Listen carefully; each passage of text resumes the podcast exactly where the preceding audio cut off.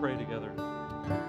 Heavenly Father, as we're singing that song, thinking about the fact that our breath is given to us by you, that we can in return, praise you and sing to you and worship you, not only with our voices. Maya, stay there for a second. Sorry to interrupt the prayer, but I needed her to stay here. We didn't cover that before. So let's keep praying. Heavenly Father, as we just reflect on what it means to worship you, Lord, you are the true and living God. As we were singing that and I was backstage listening to the voices raised to you, I couldn't help but think about who you are and the fact that through Jesus Christ and the perfect plan of salvation that you worked out through him and his act of obedience, his sacrifice, his humility, and ultimately the victory that he secured on our behalf by his resurrection from the dead. Lord, we have a lot to celebrate this morning. So Lord, we pray that would not just, the words of that song would not just be words, but it would be the actual working out of our obedience to you, that with every breath we would praise you. Lord, that means that as we walk through our days, the breaths that supply us life, we would take actions that praise and honor you. Lord, that means that the attitudes that we have would glorify and honor you. Lord, all of that is rooted in who we are in Christ.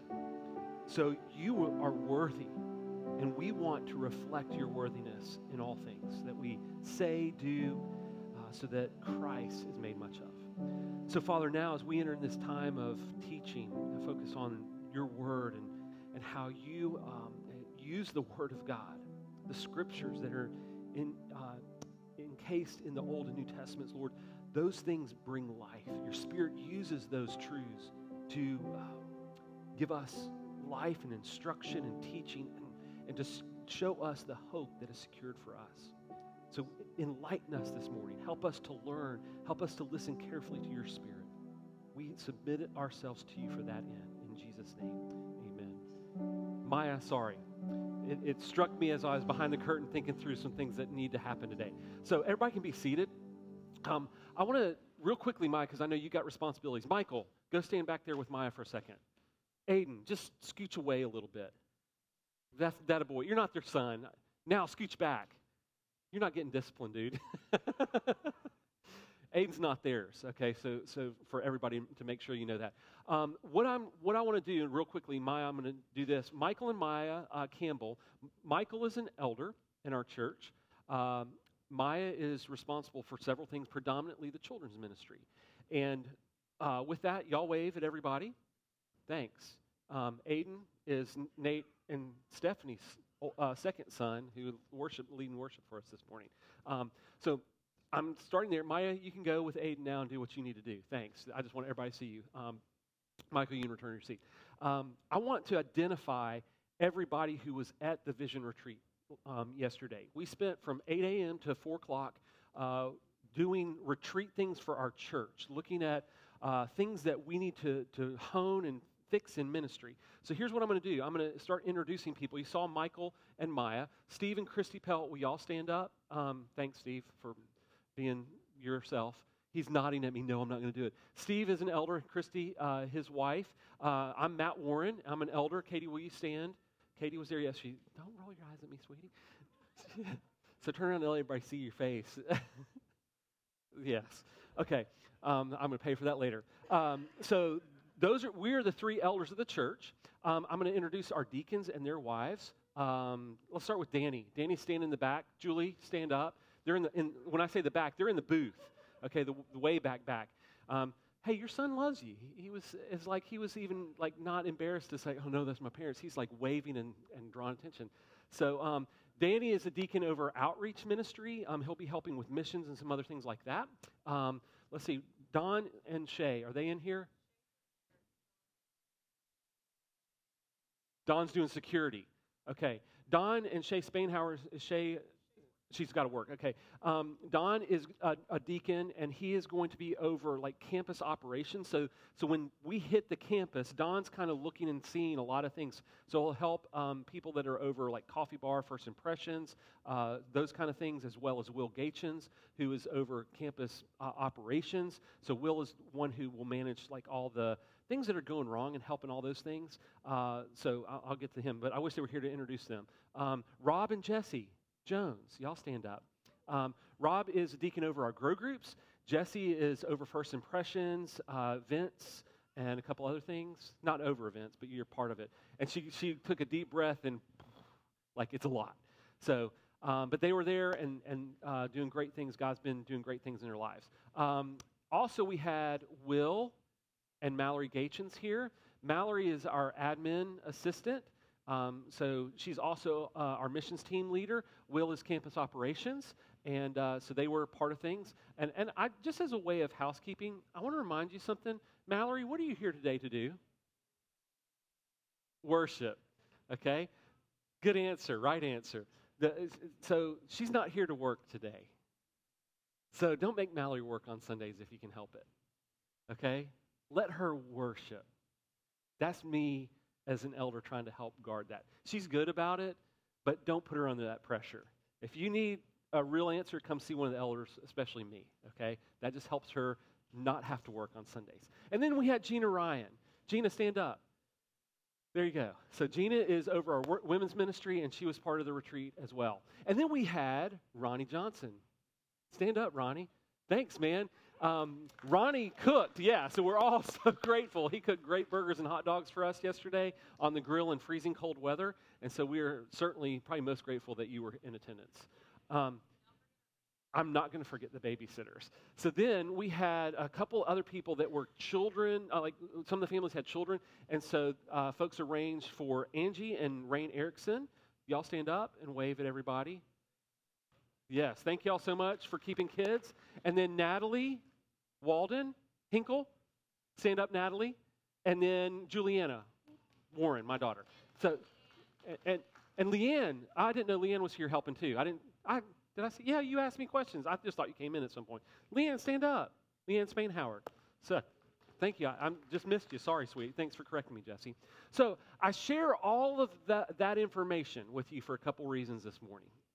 The first is this. We asked you a couple weeks ago to be praying for the Vision Retreat.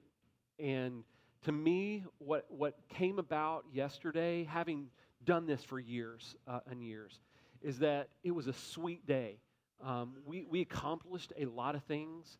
The overall tone, tenor, spirit, even through some, like, what I would say is tension, where we're seeing things differently, but trying to operate in unity and come to agreement about what the Lord wants to do was really good.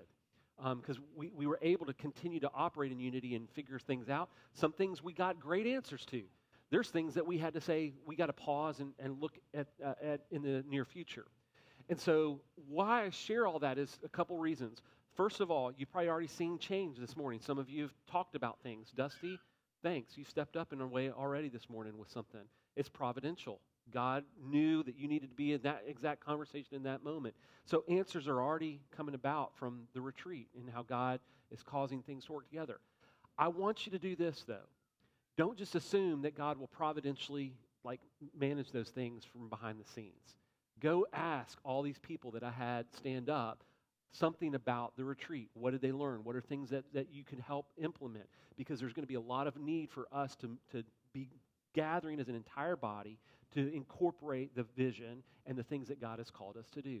We're not going to be able to strategically share all these things as a whole. We're going to talk a little bit more about them on next Sunday, which is our fifth Sunday, where we have our members meeting after the service. So we'll take a little time to unpack a couple of the key things, but there's many more things that you're going to want to know. And so I think it's essential that you look around and see those 14, 15 odd people that were, they're not odd people, some odd numbers of people. Sorry. You speak up front enough, your brain is moving. They are odd. So, some of us are odd. Is that, yeah. Okay. At least I caught it, right? Sorry. Where was I going?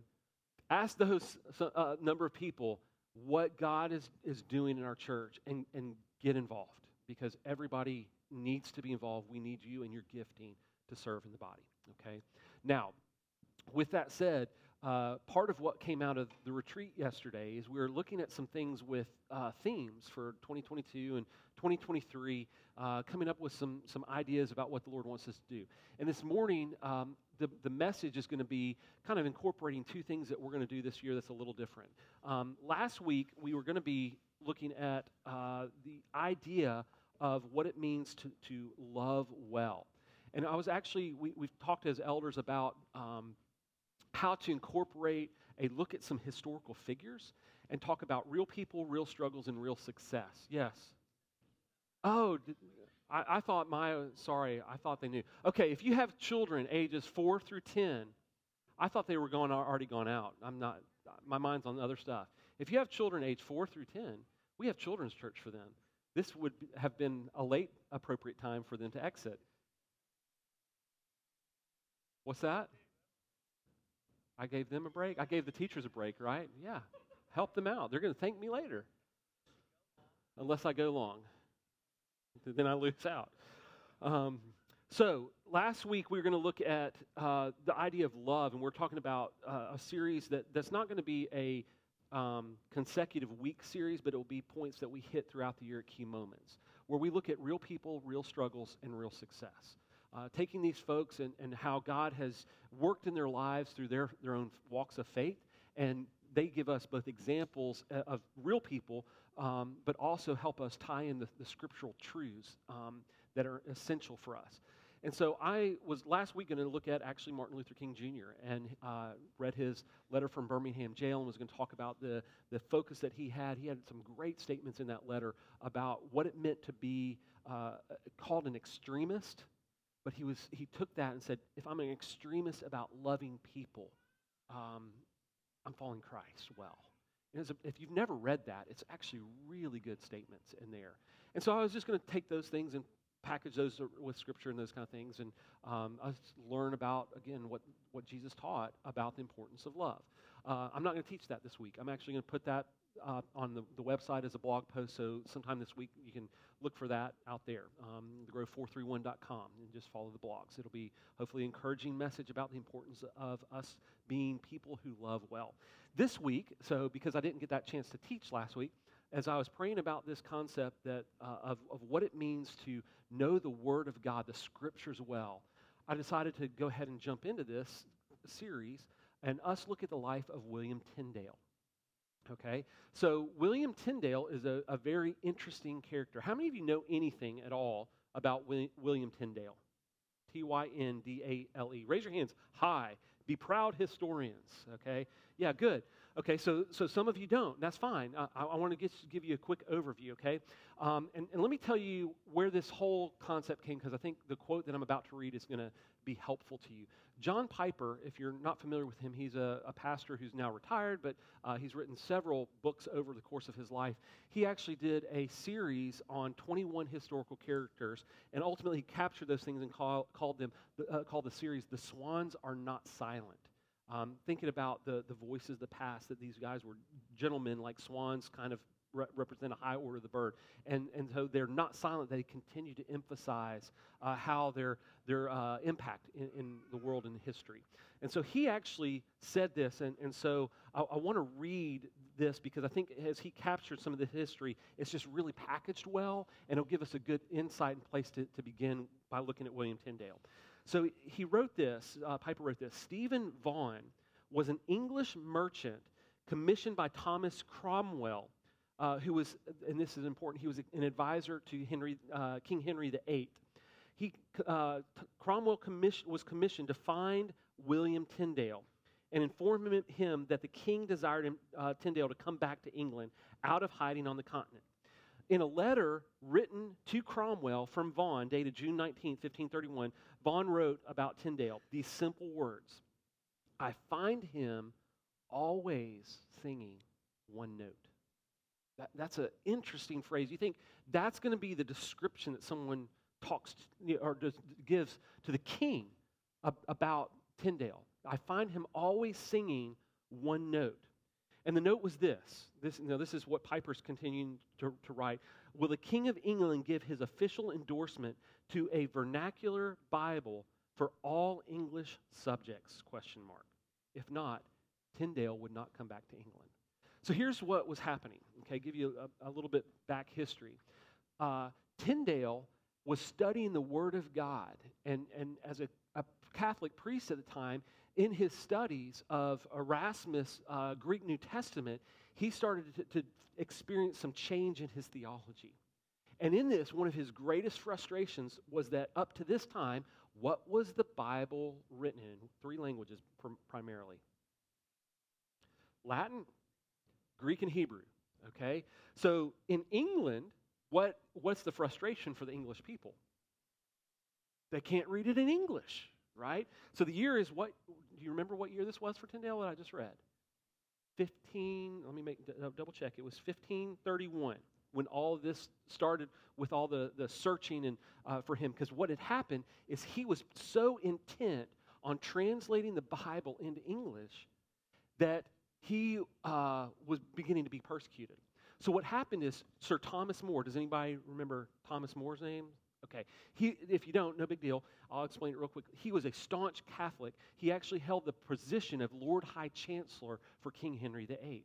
And being a staunch Catholic, as Tyndale and Ulrich Zwingli and John Calvin and Martin Luther began to experience their Reformation thoughts, More started to really rail against them and hold a strong Catholic position. And being the High Chancellor, Lord High Chancellor to King Henry, he was opposing Tyndale. So Tyndale's starting to experience persecution. And Sir Thomas More did not want the Bible translated into English because as a staunch Catholic, he wanted it to remain in the Latin tradition. And so ultimately, Tyndale ends up leaving the continent of England, and he goes to Worms, Germany. That's important. Because what's happening in Worms, Germany at this time? Gina, go ahead and answer.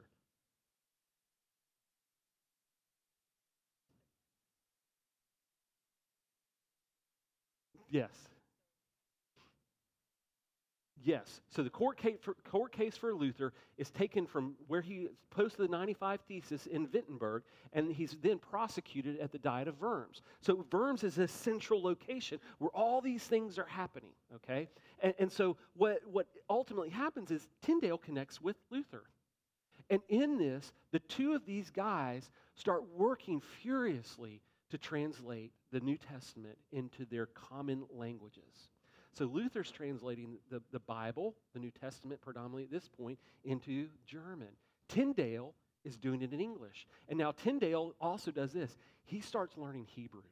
So he's learned Greek prior to this, and he has a rough copy of the New Testament. Then he learns Hebrew, and the way it connects is his Hebrew language and understanding begins to help him understand the connections of the Old Testament to the New Testament in unusual ways, and then he reshapes his Bible in the New Testament translation, and it is the premier English translation that ultimately becomes kind of the template standard format by which which the King James Version is ultimately translated in what year? 1611, okay? That's when we get the Authorized Version. So had it not been for William Tyndale being so focused in on having the Scriptures translated in English, we might not have seen the English Bible come about the way it did. And so ultimately, he is so convinced, and his convictions are so steeped on the importance of translating the Bible in English. When Vaughan and Cromwell have been sent by King Henry VIII to call him back, his number one position is this: if you'll let me translate the Scriptures into English, I'll come back. If you won't, I'm staying away. And what happens is the king says, nope, you're not going to do it. He stays away. Ultimately, and this is like probably the saddest part of his whole life, but real struggles, real people, real struggles, real success. His real struggle was this. He had a friend who betrayed him. They ended up walking through some kind of narrow pass, and the friend had told him that he'll be behind me. He was arrested. Tyndale was arrested and then ultimately killed at the stake for his faith. And here's what's most interesting. Though Tyndale was staunch about his belief in the need for an English translation, ultimately this is what he is described as, and I don't want to give you this piece. that in this 17-month period where he was, I think, very close to Luther. Luther actually talks about his own influence by Tyndale, about the importance of translating the scriptures. Ultimately, Tyndale writes this work. Faith alone justifies before God. See, it wasn't just about the scripture itself. It's what the scriptures taught him. And so you have the tradition, the Catholic tradition that says it's not a faith alone. Tyndale recognizes that the New Testament, the more he spent time in the Word, he realizes that it is faith alone that is what justifies us before God. It's not any of our works, any of our efforts. So that's his rallying cry that he gains from the study of the Scripture. So the truth was, the single note that he was singing was not Scripture, Scripture, Scripture. It was the message of Scripture. Does that make sense? Now, all of that to say, great history lesson in William Tyndale. But what does that mean for us today? Well, I want us to turn to 2 Chronicles. Because as I was thinking about the Word of God, and this has all come about through some of the history, and it may take you a second. First, 2 Kings, First, 2 Chronicles. Did I get that right? First, 2 Samuel? Yeah, First, 2 Samuel, First, 2 Kings, First, 2 Chronicles, Nehemiah, Esther, Job, like that, okay? Ezra, Nehemiah, Esther, Job. So right in there, okay, in that early part of the New Testament, hopefully that helps you find it. 1 2 Samuel, 1 2 Kings, 1 and 2 Chronicles, Ezra, Nehemiah, Esther, Job, Psalms. Okay, so hopefully you locate that. 2 Chronicles 36. So why I'm here in this Old Testament passage has to do with some of the things that the Lord led us to address in the vision retreat yesterday about where we are. And so the part of the context of where we are in vision retreat and some things that we're trying to teach our new deacons is that there's this aspect to church life that consists of both the physical things in church life that we look at and kind of say, hey, those are like the trellis. Okay, the thing that the vine, the living thing, climbs up. So we have to have the trellis aspects of church life, but the more important living aspect of the church body is the life. And I can't remember who it was yesterday. Somebody prayed John 15 about us abiding in Christ. And Gina, was that you, or was that maybe it was Maya? I just remember hearing that during some of the prayer time yesterday, and it drove me to that idea that yes, we are. Jesus is the vine and we are the branches. And so there's this living aspect to who we are. And I think there's a biblical principle that I talked about yesterday that when Nehemiah took the Israelites from captivity, Babylonian captivity, back to Jerusalem, what did they do first? They rebuilt the walls. There was a physical aspect to them that ultimately led them to this point where Ezra, the Levite priest, he's able to read the word for an entire day, and the people are tuned in to the reading of word as he stands on this platform. Again, another physical piece to be up over their heads where the projection of his voice would help them to hear the word. But here's the greater key to this, and I'm going to set all this up, is when the people heard the word, according to Nehemiah in Nehemiah chapter 8, they didn't just hear it and then go, oh, that's great, thumbs up, way to go, Ezra, way to read so well. The scriptures tells us that they actually repented. That the things that led them into the captivity, they said, we are broken before the Lord about this. That their sin and their rebellion and their disobedience was so confrontational, or they were so confronted by and convicted by that they repented.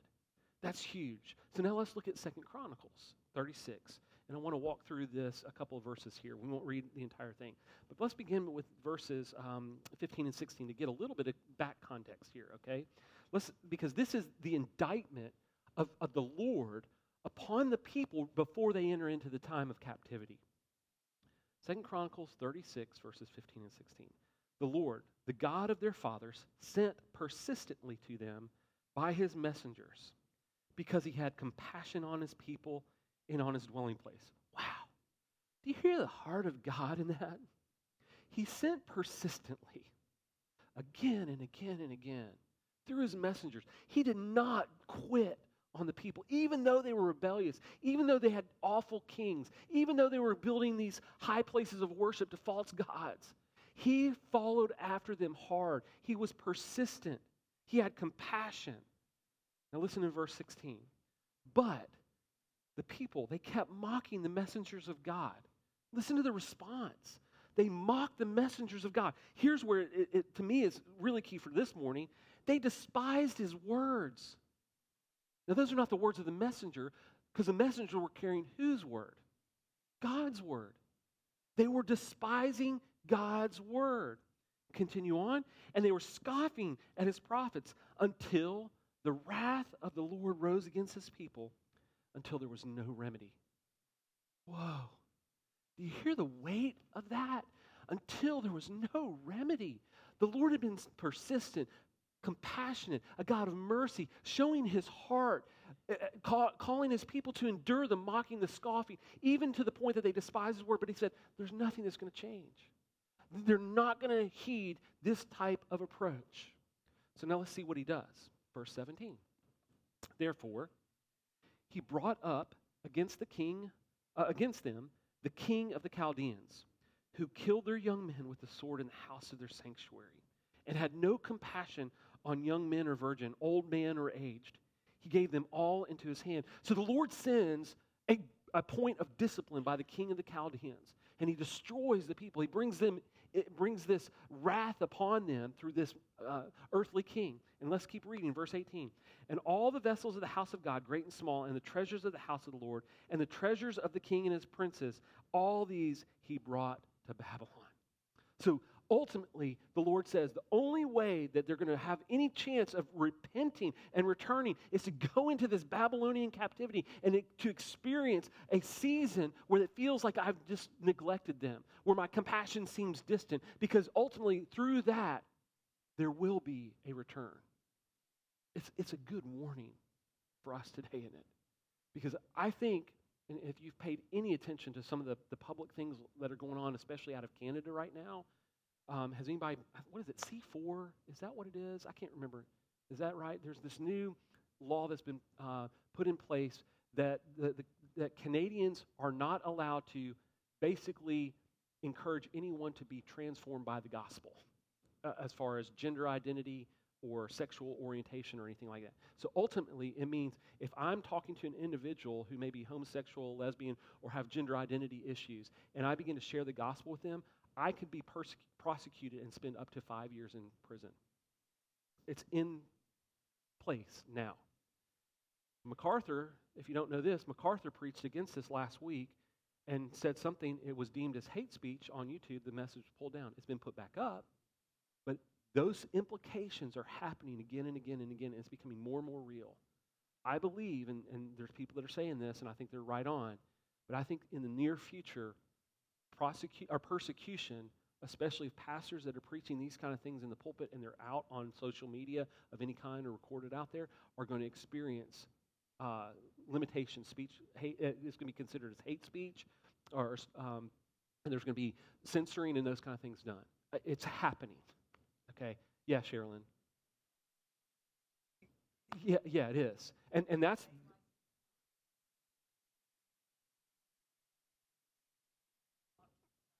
Yeah, because the state has that authority in their lives, okay, to squelch that message about, what it's transformative therapy, is that what it is? It's called? I can't remember either. There's enough out there, you can quickly Google and research this, but ultimately it prevents us from talking about how God created us male and female and addressing that biblical perspective as we share the hope of the gospel, okay? Now, I share all that, not to get us too derailed, but to say contextually what was happening then. We're struggling with some of the same things where we're seeing the word of God despised and rejected. And if we as a church don't cling tightly to the word of God, we will become compromised in our health first and then in our influence in the world. And we're on the precipice of those things. And it means that we have a huge responsibility, folks, to be influenced and to cling tightly to. And what I would say is invest in the study of God's word. Okay, so let's keep going. And look over now to verses 21 and 22, okay? Because the Lord brings this discipline, and then he says this. Ultimately, he says, he's doing these things to fulfill the word of the Lord by the mouth of Jeremiah, until the land had enjoyed its Sabbath. All the days that it lay desolate, it kept Sabbath to fulfill 70 years, right? 70 years. Now, verse 22. Now, in the first year of Cyrus, king of Persia, that the word of the Lord by the mouth of Jeremiah might be fulfilled, the Lord stirred up the spirit of Cyrus, king of Persia, so that he made a proclamation throughout all his kingdom and also put it in writing. That 70 years, if you were here a couple weeks ago, you'll remember me sharing this. That was the prophecy that Daniel was reading out of Jeremiah that he went, oh, ding, ding, ding, ding, the 70 years is up, and he started to prepare, and that's what led into that prophecy about the kingdoms. We see this prophecy right here fulfilled in whose life? The life of Nehemiah. As we begin to read Nehemiah chapter 1, these things started coming about. So what is the point of all of this, ultimately? And here's where I want to land. Each of these verses that we've highlighted this morning focus in on what? The Word of God. And though this, at this point, it's not the captured scriptures that we have today, though some of it was happening, obviously the Lord's continued to reveal these truths through prophets that came along later, through other key figures that came later, obviously then especially through the gospel writers who captured the teaching and the words of Jesus, and then Paul and others in the New Testament. But here's what I want us to emphasize for just a minute. When you think about, and I didn't get this ready with Julie this morning, so I apologize for this, but you can kind of look over on the banners on the sidewall. And Julie, I don't know if you know how to noodle around and find the, it would probably be icon. Does anybody remember? Anyhow, what's that, Mallory? Yeah, it's going to be the worship icon and for the logo. But if you look at the sides, either one, whichever is most comfortable, you're going to see these little figures with their hands raised. On our logo, the two leaves are in a different position on the logo itself. And so out of that, what the Lord gave us a couple years ago was we were talking about what does it mean to have the marks of maturity for a disciple. Because you remember that one of the things that our church is founded on is Colossians 1, 27 and 28, that talks about the importance of us presenting everyone as a mature disciple, okay? So it's a little bit different take than Matthew 28 on the Great Commission, that we would make disciples, but we're still making disciples. We do that by connecting in communities, changing lives, by the process of gathering, growing, and going. Okay, so what we're trying to say in these measured marks is these are the things that we want people to develop. So one of those key things is the little head thing, the little circle that's the head, is having minds for the truth. Okay, so when we think about minds for the truth, is that our minds would be focused on the Word of God so that it shapes us. As the Holy Spirit takes the Word, we are transformed by the power of the Word of God, alive, because it is like a sword that divides the bone and the marrow. It's that powerful. It's that precise to reveal who we are, where we sin, where we need to repent, when we need to identify how we're empowered because of who we are in Christ, because we're followers of Him. And so I want to read some verses of Scripture. Okay, about the importance of the Word of God. And you can write these references down. They're not going to be posted or anything, but I want you to hear these things. Psalm 18:30. Psalm 18:30. This God, His way is perfect. The word of the Lord proves true. He is a shield for all those who take refuge in Him. You hear the consistency, like when we hide in the Word, in the truth of that, He's that shield for us. That's how we survive life. Psalm 119, 105. You'll be very familiar with this. Your word is a lamp to my feet and a light to my path. Psalm 119, 9. How can and I think this is essential for you young men. I'm looking at three of you guys back there. Y'all need to listen to this, and it's every man in here, especially their fathers. I know we've talked about this in men's ministry. How can a young man keep his way pure? By guarding it according to your word. And that's not just young men, okay? That's every person. But I think it's especially true for men because the enemy attacks the purity of men. How can a young man keep his way pure? By guarding it according to your word. Psalm 119:11. I have stored up your word in my heart that I might not sin against you. Love this, and this is quoted later in Romans, but it's Isaiah 48. It says, the grass withers, the flower fades, but the word of our God stands forever. That's good. So, with those verses in mind, I want to read a quote. Scott Swain writes this. He says, "The sufficiency of Scripture for the life of faith awakens in the reader a desire to search the Scripture's vast plains." Get that image. To search, when we're awakened to the sufficiency of Scripture, we have the desire to search the vast plains. Okay? He continues, to savor its numerous, to taste and savor its numerous delicacies, and to follow its wise paths. If the narrow way that leads to life has indeed been found, there is nothing else to do but set our feet to traveling. Whew. Isn't that cool? I just love that image. That when we know and we taste the delicacy of God's, the greatness of God's word, the power of it, the answer that it brings, the hope that it provides, all we have to do is travel. That sounds simple. I'm afraid most of us in the church today, we wait for somebody else to do the legwork for us. We don't put our feet to the path. How many of you have been to someplace like majestic, like the Grand Canyon, or seen the Colorado Rockies, or maybe, just go to the edge of the ocean. It doesn't even have to be the Atlantic or the Pacific. If you just go to the edge of the Gulf, all of a sudden what happens? You feel the smallness and the depth of things, right? But to go there and then later like see a picture, what do you say about that? It doesn't capture it, right? A picture's worth 1,000 words. When you think in those terms, it's not, right? Because you don't feel that same thing. So my point is, you can't have somebody else travel there for you and take the snapshot and you really experience the best.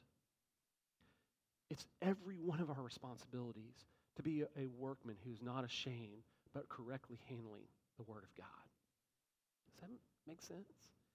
So let me give you a couple more key things. I'm going to walk through the Book of Acts. We spent the vision retreat yesterday, looking and saying we want a healthy church. But the challenge that I presented is a healthy church is not about the number of people. I hit the table at the same time that bottle fell. That was weird. How'd I do that? See the things that come into somebody's mind. So we want a healthy church. Is there a domino effect going on? She's like, "I'm so sorry, sweetie." It's just payback for all the other things I've done to you. Now I've totally derailed. Oh, healthy church. Though we want a healthy church, what's interesting about the Book of Acts, it doesn't address the church specifically in terms of buildings or the people in numbers and physical ideas. You know what the growth of the church actually came about by and the emphasis in Acts is? It's the Word of God.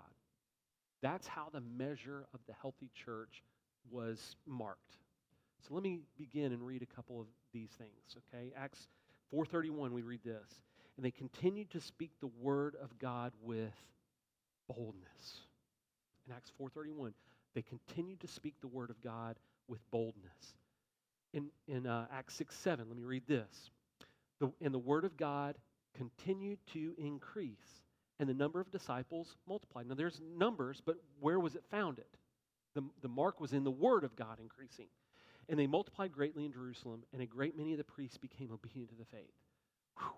You think about the impact that the word of God increasing has that Jewish priests, are coming to faith.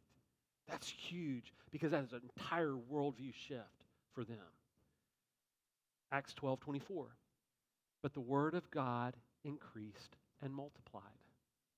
In Acts 13:5, when they arrived at Salamis, they proclaimed the word of God in the synagogues of the Jews, and they had John to assist them.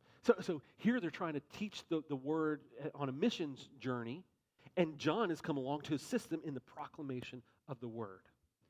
And then Acts 18:11, and Paul, he stayed a year and 6 months, teaching the word of God among them. The focus was not on making, like, just multiplying disciples. It was about teaching the word of God. Because when the word of God is taught, what happens? The fruit of that word being taught properly is that people come to Christ. Its impact is felt and experienced. Okay?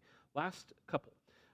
In Acts 20, verse 32, it says, "And now I commend you to God and to the word of his grace." Isn't that interesting? Which is able to build you up and to give you the inheritance among all those who are sanctified. And then I think this is a great place to finish these. This is in James 1:21. We read this. "Therefore, put away all filthiness and rampant wickedness, and receive with meekness the implanted word, which is able to save your souls." Isn't that good truth? So what does that mean for us today? Well, I think it's a twofold, like, response from us. If I'm taking kind of the concept of where I started with William Tyndale, I think it would behoove us to have it said of us as well that we've sung one note. That how the scriptures have shaped us and taught us and changed us, how they're continuing to increase, how that word of God is continuing to increase, the one note that we sing is what the scriptures teach, that salvation is through Christ alone. That we are justified by grace through faith alone in Christ. And if that would be our one note, how different would our church body be? How different would our impact in the community be? It's actually a very profound and powerful thing to think about. Because if I'm being very, like, self-reflective and at the same time kind of critical, self-critical in evaluation, my conversation is not about the Word of God enough. I drift into silly things.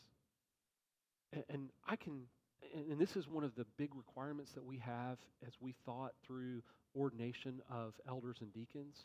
Let you in a little insight in this. We don't want Matt's thoughts or Steve's thoughts or Michael's thoughts. We want the thoughts of the Word of God to be what we direct people to. Because the Word of God is what gives the increase. Not me, not my thoughts, not my interpretation, even though it's important at times. Now, I'm not saying just mine, all of ours. But we have to know the Word of God. So the second part is this, that we would make much of the saving grace of Jesus Christ. So the one note sung is about the scripture that points to Christ. Is that where you are? Is that where you are? I think that the real part of the response is maybe there's some sin that's preventing you from being confident in your study. Maybe you're ill-equipped to study the Word well. Maybe you're just not practicing the disciplines of being in the Word of God. I don't know.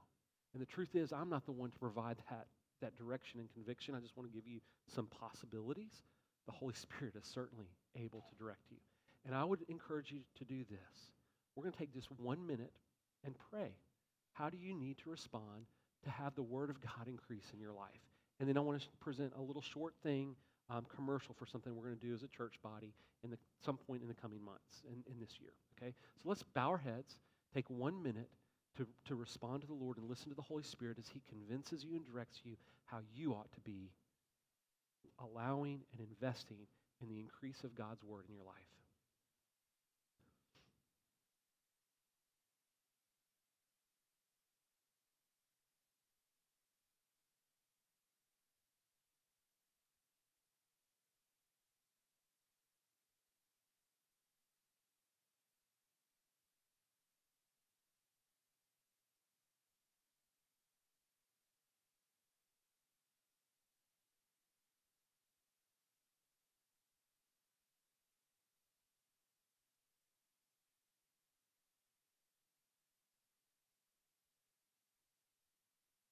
Heavenly Father, I think about William Tyndale and the struggles that he faced as he invested so deeply and richly and without floundering that the Word of God might reach people. His real struggle was that he faced a lot of persecution. And Lord, as we gathered here today with context and culture that we're facing, we may, in our own lives, experience some of those same kind of challenges. But Lord, the truth of the matter is this, that the Word of God brings life, that it is never going to fade or wither like the grass. It is worth our investment. It reveals you. And Lord, though we saw out of Chronicles the compassion that had a pause on it when you brought about a remedy, Lord, the remedy is found in the Word of God in Christ. And so, Lord, I pray that we would be a body of people that would be so deeply devoted to your Word that the remedy of sin that is found in Christ would be our rallying cry. And much like Tyndale, that would be the note that we sing. So, Father, I don't know how you've spoken to everybody or each individual in here, but I just trust that your Spirit and His work will bear good fruit in our lives. And Lord, if there's someone under the sound of my voice that hears this message and they go, well, I can't love the Word of God because I don't have Christ, I don't know Him as Savior. Lord, it's simple. That they would confess their sin knowing that Jesus died on the cross, that He was buried, and that He rose again on the third day to pay the penalty for their sin, that He took upon them their guilt and their shame, that they might have life. And all they have to do is confess with their mouth and believe in their hearts that Jesus is Lord. But Lord, I don't want them just to do that right there in the seats this morning. I would trust that they would receive counsel. So maybe that's an adult parent, maybe it's one of the leaders that I mentioned today, that they would just touch base with us about what all that means, and we would help them navigate those things so that they would be confident about their salvation. And they wouldn't leave here today confused or in doubt. Instead, they would be firm and sure in their faith. So if that's you, I pray that you would just find us out in the foyer afterwards, and we'll be glad to take time with you. So Father, as we move through just the last couple comments in this service, I pray that you would take these next few minutes and we'd hear the challenge before us and the potential for us to be accountable in the things of growing in your Word. And I pray these things in Jesus' name, amen. So Stephanie, I'm just going to ask you to continue to play. I'm going to take 1 minute to try to wrap up one thing. A couple months ago, Bryan College did this really cool thing. They sent out an email to students and alumni alike. That's my alma mater, mine and Katie's alma mater. And when they sent this out, what they were asking is that they offered people to memorize about 11 verses of Scripture. And then we went on campus one morning and one evening. I just participated in the evening service. But they had about 52 people, something like that, maybe 45, but it's a pretty good number, share those verses. And we had, I think, one or two mics up in front. And all that people did is they just bounced back and forth in quoting those verses. Now, we had prompters if we needed and those kind of things just to help us. But in that 45 to 50 minutes, that there was these verses of Scripture that were shared. And the focus for the school was on their doctrinal statement on what the school was founded on as a Christian organization, university, or college. It was powerful because we got to hear about the emphasis of creation. We got to hear about ultimately the hope of what it means to dwell in heaven with Christ. So we got this thread of Scripture through the whole evening. It was really powerful to hide the Word of God in our hearts like that. So as I brought that concept back to the elders and we talked about that, what we want to do and offer you is this opportunity for us to take our 5 values out of God's glory, relationships, opportunities, vibrancy, and everyone. We've got verses listed. And so at some point, we're going to try to do a scriptorium where you memorize those passages, and we'll have for the values of our church a time of worship around those Scriptures. Then we're going to do the same thing with the markers. When I talked about having a head for the truth, or minds for the truth, hands to serve, feet to go, hearts to steward God's resources, people being people of prayer and worshipers of God, that we would have verses about that, and we'd set off another time to do that scriptorium. We challenged several years ago, a group of people to memorize a book of the Bible. One of the things that we've talked about is we never came back with accountability in a way to express that. So it kind of went fell flat. We don't want that to happen. So I think this is a better and more better bite size for us to do. So I want you to begin to pray about that, how the Word of God can be hidden in your heart towards the values and the vision and the ministry of our church, that we might encourage one another as the Word of God really takes another level of importance for us. Just a simple way to take this message, hopefully, and put it the feet to the fire, to really traverse, to travel through the Word, right? So with that said, it's just on the table. Know that the details we're going to work out, and we'll let you know, and we'll give you all those kind of things. So let's stand together, and we're going to sing a reprise of the service this morning.